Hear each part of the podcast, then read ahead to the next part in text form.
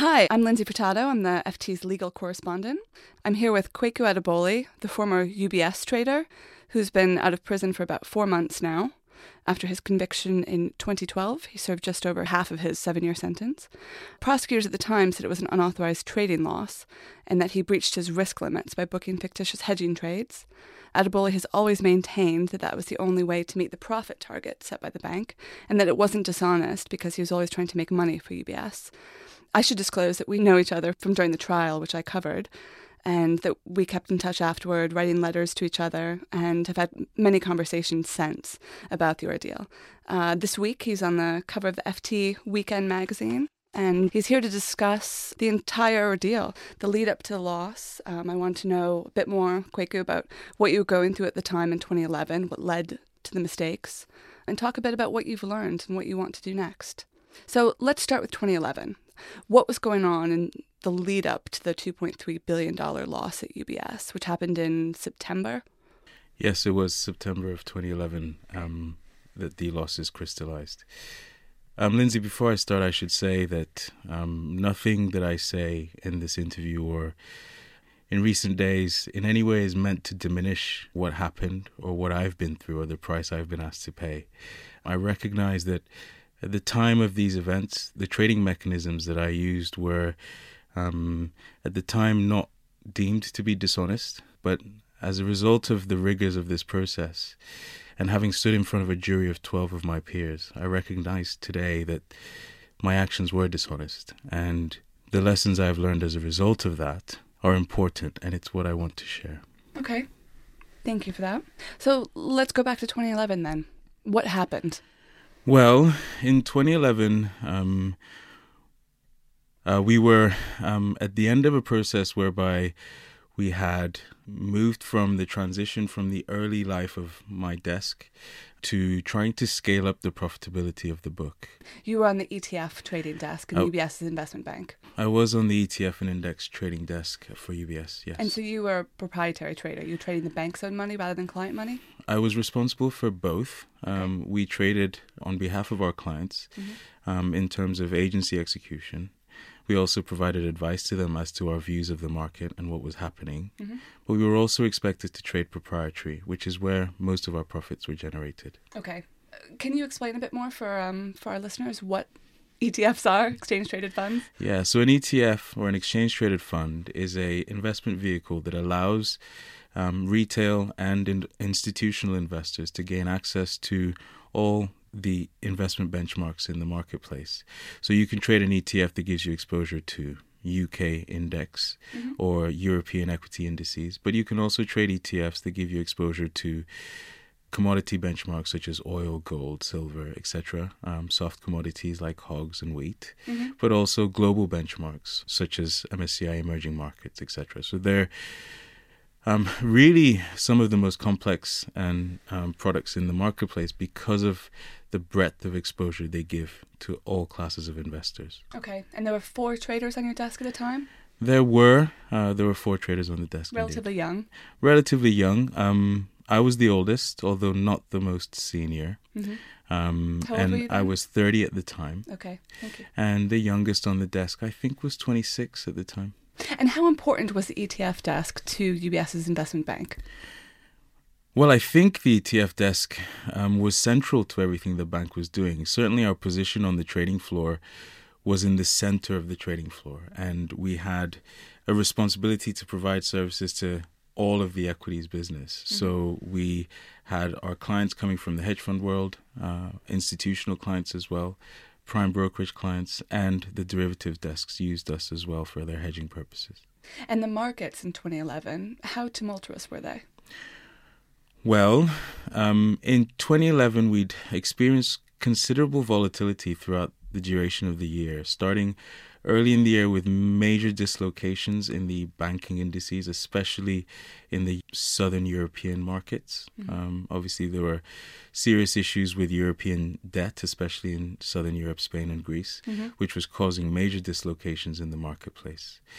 In addition, uh, we had the unfortunate earthquake and tsunami in Fukushima in Japan, which mm-hmm. caused great volatility um, and a loss of confidence in global markets and the economies. Yep. We also had issues uh, with the U.S. debt ceiling, and generally confidence after you know the considerable run that the markets had been through since March 2009. Confidence was seeping out of the markets, and it resulted ultimately in the downgrade of the U.S. debt by S&P in Mm-hmm. August of 2011, and of course the London riots too. Sure. And UBS was under pressure as well because of the subprime losses. Well, yes, UBS had obviously been grateful to be bailed out by the Swiss taxpayers. Mm-hmm. Uh, we'd paid back those loans by then, but we were looking as an institution to embrace more risk taking in order to increase our profitability across the group. Mm-hmm. Certainly, the Global Synthetic Equities division, which had been created in early 2011, which my desk was moved into, mm-hmm. It was hoped would contribute considerably to the profitability of the equities division. So you really felt the pressure in order to make profits, to to lessen the burden for everyone else in the investment bank. Yes, indeed. I mean, the difficulty for us as a desk was that we were central to so much that was going on in terms of visibility of the market flows, in terms of advisory, um, but also generally in profitability. The ETF and index desk by June of 2011 was responsible for about a quarter of the total profits of the GSE group, the Global Synthetic Equities Group. And we had made something like 75 to 80 million dollars in profits that were visible. And in total, we had made 130 million dollars in profits for the bank by June of that year. hmm So you'd been very successful up until the point where the loss happened. Yes, um, most of that success had come from proprietary trading. Um, We had developed these mechanisms that allowed us to hedge the book better, to expose the bank to proprietary risk that was generating profits. We had basically surmised that the volatility in the markets was causing markets to trend downwards, and we'd had a series of bearish trades on the book for most of the year, really, mm-hmm. which is where most of our profits had come from. Unfortunately, in July, those positions changed. Right. So what was the decision that you made when the loss started to happen? It sort of spiraled out of control. Well, we'd had what I can only class as a very heated debate mm-hmm. um, that descended into perhaps an acrimonious argument about what the markets would do next. Mm-hmm. Our equities division had come up with a considerable piece of research that stated that we expected the markets to continue the upwards trend that had begun in 2009 Yep. we'd sent that out to our clients. And unfortunately, my position was that I thought the markets were going to crash. Okay. I positioned the book that way, um, but as a result of the conversations and the arguments we'd had about future market direction, um, I unfortunately was convinced to turn my positions around and to take bullish positions. Unfortunately, just as I took those bullish positions, indeed the very day, the market started to sell off. Got it. And those positions were unhedged? Yes, they were unhedged, although to some people in the bank Mm-hmm. who were not aware of our mechanisms, they looked hedged. The truth is that they were not hedged. Okay. And then what happened when the losses started to happen? I mean, the prosecutors during the trial said that you kept kind of like a gambler, were doubling down on your bets almost. Well, ultimately, when a trade goes against you, if you believe that that trade is the right trade mm-hmm. strategically over the long term, as it goes against you, you tend to average in. And unfortunately, we had lost control. We were under so much pressure at the time. Um, we had new clients coming in, trading, asking us to structure new products, which were very difficult for us to manage. We were already under incredible strain because of the f- first six months of the year. You know, up until that point, I was probably sleeping four hours a night. I was up all night, every night, watching all the markets around the world. And by June and July 2011, we were all really fatigued and we'd lost a lot of our sharpness and ability to make sensible decisions. We basically were under too much pressure. And as the market sold off, um, there was a lack of clarity of thought around what would happen next. And rather than step back and reassess whether the bullish call was the right one, we basically bought as the market sold off. We bought into the dip.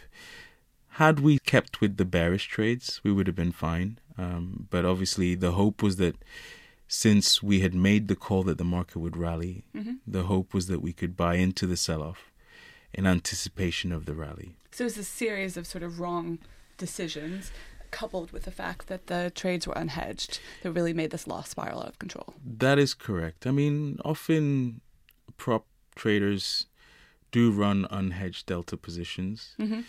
We ran unhedged delta positions for lots of different reasons. But in this case, they were primarily proprietary, profit driven decisions. Yep. And they were just the wrong choice. And we chased it when we shouldn't have. So the the illegality of what happened, uh, it was really the booking of the fictitious trades. That's what you were found guilty for ultimately, because there's a separate mechanism. The um, you had an internal fund that you created for the ETF desk called the Umbrella or Rihanna, which was discussed at trial, where you would sort of skim profits and keep them there so that, that you could then sift it back into the book when there was daily trading losses. Is that correct? On a basic level? At a very basic level, yes. Um, the truth is that the book was a very expensive book. It was hard to run. It was very, very big. Mhm. Um, back in 2007, it was over $50 billion in hedged size. So we were a source of considerable profit volatility for the bank Mhm. because it was so hard to hedge the complex book. We had Mhm. dividend risk, equity hedging risk, interest rates risk, etc. And those risks caused our P&L to be very volatile. And because we were so junior back in 2007 after my manager at the time had left the bank, we were found in a position where we didn't know how to offset the increasing losses back in 2007 and 2008 where the markets were entering this period of unprecedented dislocation and volatility. Mm-hmm. And in 2008, I took the decision to generate a fund that we could use to offset those costs to the book. Now, of course, the problem with that is that it means that I was misrepresenting the P&L, the profit and loss of the book, but it Mhm. also meant that I was misrepresenting the risk to which the bank was exposed. And how many people that you worked with knew about it? a considerable number of people knew. It was something that a lot of our support guys were aware of, the guys on the desk were aware of, and it was a way for us to deal with intractable problems. And so, because they, the mechanism supported our trading decisions, Mm-hmm. I think it was accepted by everyone around us. Do you think the people that knew just sort of essentially turned a blind eye because you guys were profitable for The- so long? Yeah, there were people who turned a blind eye, but there were also people who were actively involved in its use. Mm-hmm. The truth is that the criminality, well, what I was found guilty of Mm-hmm. um, by a jury of, of, of 12 of my peers was dishonestly exposing the bank to the risk of loss. right, the fictitious um, trades. The element of that that was dishonest was the mechanism that um, basically made it difficult to recognize what the bank was truly exposed to. Can you explain that just a bit more for our listeners, just who don't understand what a hedge is and Yeah, so um, obviously, um, if you take a position in any instrument, any financial instrument, it creates a, a financial exposure, a financial risk to the institution. Mhm. Um, for our client trading, that generally needed to be risk that was hedged. Mhm. At some point, it needed to be hedged in order that the bank understood what its risks were and minimized those risks. so it's a secondary trade that limits the risk of the main trade. the initial taking. trade, yes. Okay. The problem with our book was that there's a large part of it that couldn't be hedged very well. We Mhm. didn't either there weren't products available for us to use to hedge, Mhm. or we didn't have the expertise to do it. Could you talk a bit about what the mood was like at the time in 2011? Were you getting scared when you realized that the trades were going against you?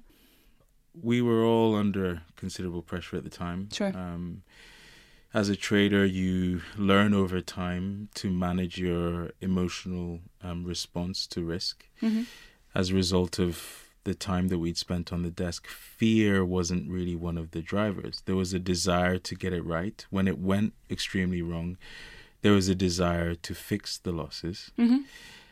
Fear wasn't the driver, it was just this extreme desire to make it better. Um, And that was born of loyalty to the institution, but also loyalty to the people to your left and right. People who, as a trader, your responsibility is to protect by being profitable for the bank and Sure. avoiding losses. Yeah, you don't want to lose money. Yes, but also, you know, when you work for an institution like UBS, if you are proud to be a member of that institution, it's not just about profit and loss. It's also about, you know, creating organic growth, creating confidence within the people you work with, gaining knowledge which you can share with everyone around you. There's there's a lot more to this than just profit and loss. Okay. So tell me, in the days before you were actually arrested, what exactly happened? There was the All Bar One crisis meeting uh, where you and the three other traders on the desk went across the street from UBS and realized at that point how big the loss was. What did you guys discuss? we knew what the losses were prior to that discussion. Over that six week period that the losses accelerated, and it literally only took six weeks, various members of the desk were off on holiday um, at different times. And in the late period, the final three weeks, um, my supervisor was away. And me and my junior had sort of sat and thought about what to do about these losses for a considerable time. And we decided that once my supervisor came back, we would decide what to do, what choices to make. He came back on a Monday, Mm-hmm. and that was, I think, Monday the 11th of September, something like that. Mhm.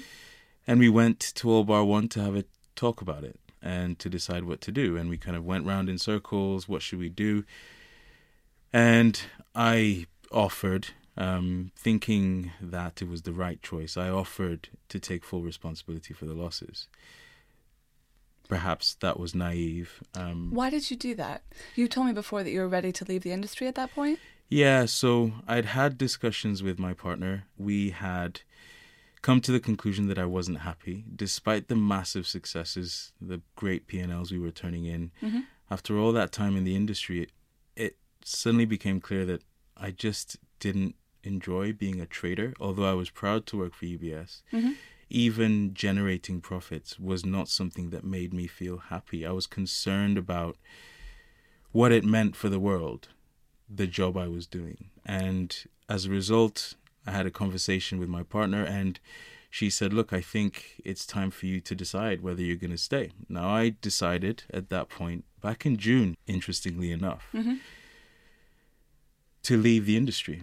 And unfortunately, it's a great tragedy. Within literally weeks of that decision, the losses began. And it became about, okay, we need to get out of the losses and then I can leave. But I didn't want to leave the desk, UBS or my colleagues in a lurch. And we went to the end of that road and I sat with my colleagues. Mhm. And having decided that I was going to leave anyway, it was like, okay, well, I'll follow my sword and hopefully you guys will get an opportunity to continue to contribute to what the bank is trying to do. I think we were a bit naive, not realizing that it was so catastrophic that there was no way that Right. anybody would be allowed to continue to do what we were doing. right. Um, You've told me this before. You didn't think that you were going to get arrested. You thought that if you fell on your sword, then you would lose your job and the other three traders would get to continue. Yeah, and you know, let's be honest. It was it was naive to believe that, considering considering what's happened since, and considering what has befallen others who have had similar losses on their desks. If you look at losses at SocGen and going all the way back to Barings Bank in 1994, Mhm. you know these losses have become bigger and bigger over time because the size of the positions that banks are holding and putting into the hands of individuals is getting bigger. Yep. But for some reason, we just didn't think that it would come the way it did because we were driven by an intent to do something positive for the bank. It wasn't that we were trying to generate bonuses for ourselves. Mhm. It, it, it wasn't about personal gain. It was purely about trying to do what we were being asked to do, which was a gargantuan task. You know, for example, as the global synthetic equities team was created, Mhm. we wanted to take the bank from position number nine in that industry sector to position number three in the industry sector, and the large part of the responsibility for that seemed to be falling on our shoulders. Mm-hmm. And we wanted to achieve it for the bank because that's what we were being asked to do. Yep. And so when it went terribly wrong, we, again, completely naive, but we thought that it would be a sort of okay, well, you know, it's a catastrophe. Sure. But I just because everybody knew what was happening, I didn't think it would be deemed to be criminal. Yep. Obviously, since then, I realized that it was. Can you go back to the All Bar One meeting? What happened after that? After we finished the meeting, we went back to the desk, all four of us. Mhm. Um, we kind of sat there. One of my juniors kind of sat and, you know, said, You okay with this? You going to be all right? I was a bit dazed and confused, but I was like, Okay, yeah, it'll be fine. I'll just take it in my stride. And that was on the Monday night. Mm-hmm. And then obviously Tuesday and Wednesday, I had to try and think about how to do it, how to break the news to those who didn't know about it. Mm-hmm. And fortunately or unfortunately, I'm not sure which, the number of questions we were being asked about the position started to grow. Yep. Compliance so- started to take notice. Exactly. And the credit guys started to take notice, etc. Mm-hmm. And it was starting to be escalated to areas outside of trading. Mm-hmm. And as a result, at midday on Wednesday, the 14th, I said to my supervisor, Right, let's go outside. I'm going to send the email. Let's have a chat. So we Mhm. went outside, and he said, You ready to do this? I said, Yeah. Um, we had a brief discussion about the content of the email, what I needed to say to try and isolate responsibility to myself. Yep.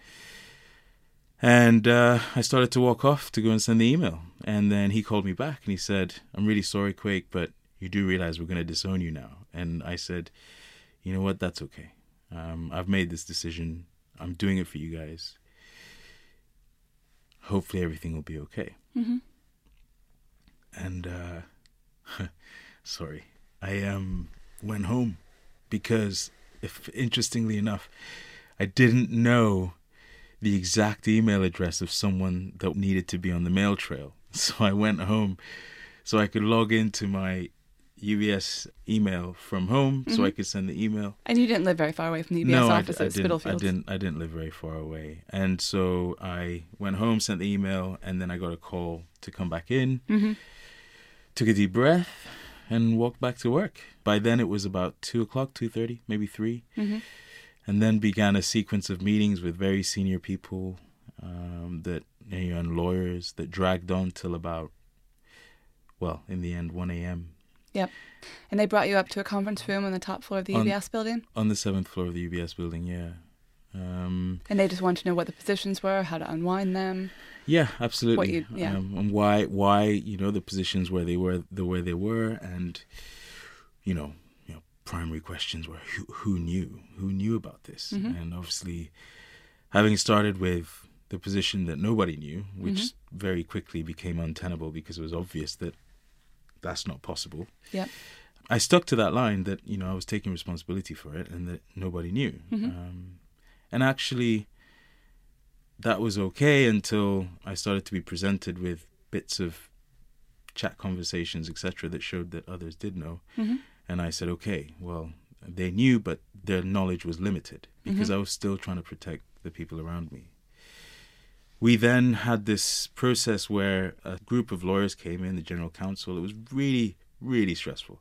I had my partner on the phone during that period, kind of saying, When are you coming home? When are you coming home? Mm-hmm. And I said, Oh, I'll be home in about an hour or maybe two. And she was like, Well, I've made chicken, I've roast chicken, and, you know, come home, have dinner. but I couldn't, and I kept talking um, because I wanted to help out as best I could. And around about 12 o'clock, um, the lawyer said to me, Oh, well, you'll be able to go home soon. And, uh, and half an hour later, they came in and they said, We're really sorry, you can't go home. You, um, we've called the police. I'm sorry. Yeah. No, no, no. Take a break.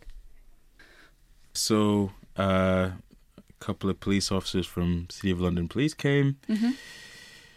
read me my rights, and uh, took me to Bishopsgate Police Station. And And UBS didn't let you know through the whole process that day when you were giving them information and telling them what happened and confessing. You had no inkling at that point that they were going down the criminal route. no, Okay. no, not at all. Um, they had called some lawyers to represent me. Sure. Um, but at that stage, no one was talking about, you know, And what did the lawyers tell you? They told you to keep cooperating. yeah, they just said, you know, it's in your interest, and that's what you're doing anyway. So just Keep going. tell them whatever you can to help them. Mm-hmm.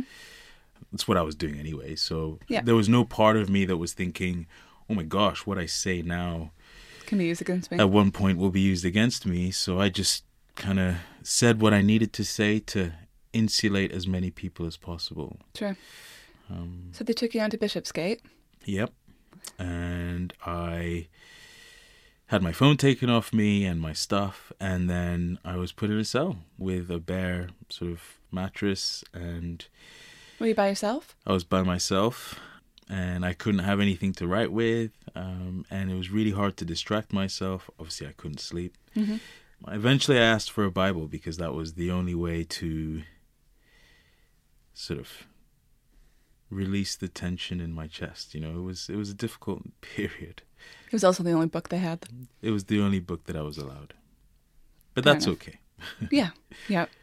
And two days later, at that point, you were at City of London Magistrates Court. Yeah. So obviously, um, And that was the first time you were able to see your partner in the courtroom since your arrest. yeah. So it had been two days on my own. Obviously, I'd seen the lawyers had come in and they'd sort of made me aware that there was this global furore going on outside the police station Sure. and that I was number one on the news. And I, it was really difficult because the first thought was, oh my God, my parents. And the second thought was, oh my God, my partner, is she okay? And I really hope she's okay. And I hadn't been able to speak to her. Mm-hmm. I asked the lawyers to pass my family and friends the messages, just saying I was okay and that everything would be okay in the long run. Mm-hmm. And then on Friday, I got bundled into the back of a police car. And when we got to City of London magistrates, there was nobody there. Uh, and I spoke to the lawyers. And then I was brought into the courtroom, and it was packed. It was full of my friends. I was there that day. It was incredibly emotional to look across and see everyone for the first time. I thought about them so much, um, and it meant so much for them to be there. And I just broke down crying. It was really tough. But you smiled at them. You made eye contact with them. I needed to. I needed them to know that I was okay. Yeah. Um, Of course, I mean, that's all I cared about in that moment. That and expressing uh, how sorry I was for the miscalculations we'd made. And, Mm-hmm. you know, so, you know, there was two groups of people I was thinking about. You know, the, one was my institution. Sure. We'd failed in our mission to do what we needed to do. But also, my friends and family needed to know I was okay. Mm-hmm. So, you know, the first words that my lawyer spoke on my behalf was that I was sorry beyond words. Um, and that was true. Mm-hmm. I mean, I was sorry not just for my actions, but that we had failed. But also, um, I needed to show my friends and family that I was okay. And so I looked across and I smiled and I nodded, and that was important for me. And then you were denied bail. Well, to be fair, we never asked for bail until sort of I'd been in prison for a good four months. I was on remand, but we never asked for bail. Although, you know, obviously, there was a big deal made about me being a foreign national and how I might be a flight risk, which was ridiculous since I'd gone to the firm anyway. But this is the whole point of being a flight, well, being a foreign national, that you actually want to stay in the country. well, I mean, this is the contradiction of terms, right? This is my home. But anyway, um, that's another issue. So you were in Wandsworth for how long was it? Nine months. Yeah, so I was on remand for nine months. I was eventually given bail in June of 2012. Mm-hmm.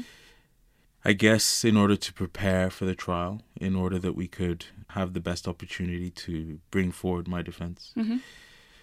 And that's what we did. Kweku, from the point that you were arrested up until the trial, did you have any support from UBS, any communication, either from the bank itself or from any of your former colleagues? Quite a few of my former colleagues would write. Mm-hmm. Um, a few of them came to visit. And then after a while, a few who had been writing stopped writing. I later found out that they'd been asked to stop writing to me. Who asked them to stop writing to you? The institution. Okay. I don't know who at the institution, but they were asked to stop writing, and so they did. But that's I understand that choice. It's you know, it can be quite frightening when you find out that actually what you think is private isn't private, Mm-hmm. um, and I can understand why my friends made that choice. But I had it didn't matter. I had considerable support from my friends and family. This process taught me the importance of my friends and family. Up until that point, I prioritized my work and my institution above a lot of my personal relations. Mhm. Although my relationships were strong and powerful and necessary for my growth, work was eating up a lot of my emotional energy. Mhm. And so my friends and family suddenly had an opportunity, you know, we had an opportunity to reconnect. And so there was a silver lining in this process whereby suddenly I realized the importance, what they meant to me, and how I identified with them. And that was a, it was almost a blessing, I think. Um, to have gone through this process and to have found my friends again is, is a really beautiful thing. Yeah. I've been covering trials for about 10 years and I've never seen anyone who was so well supported throughout the entire process, which is pretty amazing to see. I have to say that I am extremely grateful for the support that my friends and family have shown. You know, without them, I don't think I would have survived this process. And your father, John, uh, is a former UN official Yeah, so my father used to work in peacekeeping for the United Nations. and he flew into England and stayed here for the entire trial to support you. He did. And again, I'm extremely grateful for that. It can be a very grueling process, and without family and friends, it just eats you alive. So Kweku at the trial, which lasted about nine weeks, Yeah. it was pretty intense. Um, did you expect to be convicted? Um, yes, I think the chances of me being convicted were high, Okay.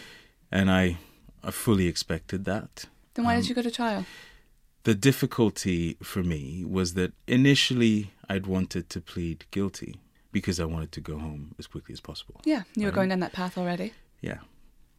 However, I realized it was about three or four months into my time in Wandsworth that if I didn't plead not guilty, I would be unable to help the world to understand what happened. I felt that, you know, I've always been conscious of the role of the finance industry in society as a whole. And I felt that if I pled guilty, uh, the truth about what happened would not come out the involvement of others was a necessary part of helping other people learn the mistakes we made. hmm And so I had to plead not guilty in order to tell the story. I'm sorry if that was a, a bad use of the platform of the court, because it transpired that it made me look like I was arrogant and that I didn't understand the mistakes that I'd made. Sure. But the priority in pleading not guilty was in order to tell the story as a lesson to others, to Mhm. protect others from making the same choices that we made. And so now the Home Office is trying to deport you. They served you with a deportation order in 2014, and they've just won a ruling that they can force you to go back to Ghana. You're appealing that decision. I am. Can you talk a bit about why you want to stay in England, why Britain's your home, and also if you are allowed to stay here and are able to work, what you want to do going forward? Well, I've lived in the UK for 23 years now. Mhm. I came here as a kid, um, 12 years old. I went to boarding school in Yorkshire. Um, the reason I was sent to the UK was because in my childhood we'd moved around a lot, and my father wanted me to have a stable environment to grow up in with male leadership figures who would give me guidance. hmm And as a result of his job, fortunately, um, he was able to afford to send me to a good school, and I'm very grateful for that. But as the truth is, when you come to a place when you're a, a young, a child, a young boy, you become acculturated. And over 23 years, I've made lifelong friends from the very first day that I came to England hmm who are still standing by me today. And for them, as well as for me, in order to protect my identity as Mhm. someone who is British in all but official assent, I don't have a passport, but that's because I never applied for citizenship, because it never occurred to me that it was really necessary. Um, and also, to be fair, I traveled so much for work that the opportunity to submit my passport and apply for a new passport just wasn't there. Sure. So, okay, it's an administrative oversight, but the reality is I feel very British Mhm. because I've grown up here. And you're the godfather to several children. Yeah, I'm godfather to seven of my friends' children. Mhm. Um, it's an amazing responsibility. And the reason ultimately that I would very much like to stay in the UK is that it's important to all of us that the kids grow up and understand who I am and that what happened is not necessarily because I'm a bad person, mm-hmm. but that I made mistakes and that they can learn not to make mistakes. But that if you do make a mistake, you should stand back up and accept your responsibilities and try to do something purposeful in order to atone for them. In terms of doing something purposeful, you've told me that you're interested in getting a PhD, possibly corporate governance, compliance sort of area. Yeah. Okay. Um, what I've obviously a lot of my thinking um, whilst I was in custody was about how it was that I'd got myself into a situation where I made decisions that were clearly bad decisions. Mm-hmm. And it felt like perhaps it was a function of education within the industry, perhaps it was an inability to understand the conflict between industrial and institutional goals in the finance industry Mm-hmm. versus societal goals. And, you know, we've been seeing that recently quite a lot, where as our knowledge economies become increasingly complex, employees of big organizations find themselves, as with VW, as with other financial institutions, in situations where they are conflicted between moral goals and industrial goals or mm-hmm. institutional goals. Yeah. And we're making mistakes because of th- that complexity. And I just want to learn, I, I want to do a PhD to understand the emotional drivers of those things and why people make those choices so that we can inform others and help others to avoid making the wrong choice in a similar way that I did. And you're also interested in working with traders to make sure that they understand that even though the goals of compliance and management aren't always the same, to make sure that they don't fall afoul of the rules like you did. Absolutely. I mean, recently I've been doing quite a lot of work with a gentleman who runs compliance, um, behavioral, and ethics driven training for institutions in the city. And the way the stuff we're doing goes is that basically he teaches a lot of the fundamentals, the pillars of behavior, etc., that are expected of finance professionals. Mm-hmm. My role is to come in and try and turn that into a visceral and emotional experience so that people understand how it is that you can get into the situation despite having positive intentions Yeah. of making terrible mistakes, mistakes that are ultimately criminal. And from my point of view, I think the experience I've gone to means that I can talk to current traders, young traders, senior executives in a way that they understand what I've been through and they know the mistakes that I've made. But also, I can help them to think through how not to make the same mistakes. Do you think you have a unique perspective because you made the mistakes with good intentions? Um, you know, I can't speak for other people who what choices other people have made. Um, what I do know is that I still think, honestly, that my intentions were positive. Yeah. I was not driven by a desire to make big bonuses. I was not driven by a desire to take any money out of the system per se. Yeah. It wasn't an issue of embezzlement. It was simply a case of, you know, trying to achieve institutional goals because that was a positive imperative for my organization.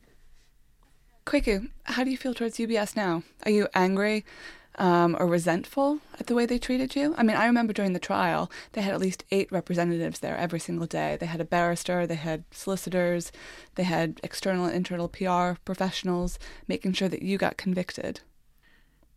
I understand why the institution needed me to be convicted. And I also understand why such a big team was needed because ultimately I carried UBS on my shoulders and that needed to be erased from my character. You know, I said during the trial that UBS had become my family, that I mm-hmm. loved my bank. And that's true. I don't I don't hold resentment. I don't I'm not angry because ultimately I understand why institutions behave the way they do. I just hope that my former colleagues and current UBS employees understand what their responsibilities are going forward and that they hopefully can learn something from what I went through. I kind of hope that having made the choice to go to trial to get a worse sentence than I would have if I hadn't, mm-hmm. that the lessons that we exposed are of value to others in the industry. Anger is not an emotion that I generally carry anyway. I never have, and I doubt that I ever will. Mm-hmm. It's just not the way I'm built. You know, I went to a school, a Quaker boarding school, which had the motto of non sibi sed omnibus, not for self, but for all. And so I made a set of choices for the institution. I failed and I made terrible mistakes, and me, along with others, cost the institution. But I'd hope that my former colleagues aren't angry because I would hope they would understand what was driving me. The people who knew me in the institution know what drove me, which was to advance the institution's goals. I'm not angry. I'm not resentful. I move forward and I hope that I'm able to achieve something positive for the industry and for society as, as a whole. And so there can be no anger there because I've learned so much. And I've, as I say, it feels like a blessing to have gone through this process, to have an opportunity to do something positive with it. And so, no, I'm not angry and I'm not resentful. Do you think that UBS was so eager to make sure that you were found guilty? Because if you had been acquitted, then it would have been an indictment of the bank itself. It would have been that the culture allowed this to happen, allowed the trading loss. Whereas if you were found guilty, they could point a finger at you and say that you were the rotten apple. This had nothing to do with them. Well, that seems to happen a lot in the industry. A lot of individuals are required or asked or in the end are forced to take responsibility for institutional behavior. It's a great shame mm-hmm. because mm-hmm. it means that there is no institutional learning. The people who remain within the institution fail to learn because the institution leads them to believe that it was a rotten apple. They fail to look at themselves and say, we are part of a system that needs to evolve and to improve its behavior. Why did this happen? Yeah, and you know, it's easy to just say, well, it's because he was a bad person mm-hmm. and he had, you know, bad intentions. And that's often the case in the finance industry. But it's not healthy for us. You know, we need to learn from the failures of individuals or groups of people as a reflection of cultural behavior. Mm-hmm. And that's one of the things that I, I, I, really hope that message starts to come through across the industry. Because I think society wants the industry to learn that. But it's not happening because people keep being singled out. Sure. Kweku, I know how much you love music. Is there any song that you feel is really indicative of how you felt while all this was happening during your ordeal? Uh, yeah, well, I like all sorts of music, but there is one song by a hip hop artist called Immortal Technique, and mm-hmm. it's called Caught in the Hustle. Okay. um, and I think it reflects a lot of what I've gone through, but also I think something for us, a message for our society as a whole. Mm-hmm. How does it go? Okay, if you don't mind, I'll read you. Yeah, no, please do. Um, from the chorus, it says, Ignorance is venomous and it murders the soul, spreading like a virus, running rare but out of control. So if I should ever fall and get caught in a hustle, let him know that I died while I fought in the struggle. From the hood rats to rich kids lost in the bubble, spray paint it on the streets and in the subway turns. Write it down and remember that we never gave in.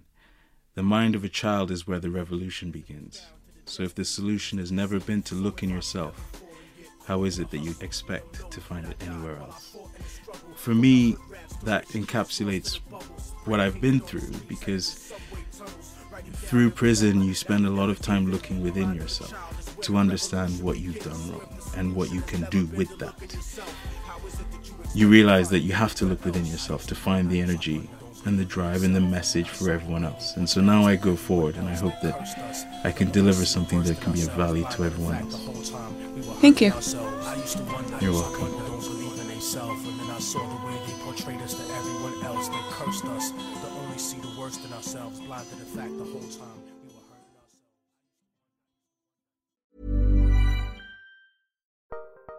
Join Capital Group CEO Mike Gitlin for a new edition of the Capital Ideas Podcast. In unscripted conversations with investment professionals, you'll hear real stories about successes and lessons learned, informed by decades of investment experience. It's your look inside one of the world's largest asset managers. New episodes are available monthly. Subscribe wherever you get your podcasts. Invest 30 minutes in an episode today. Published by American Funds Distributors, Inc.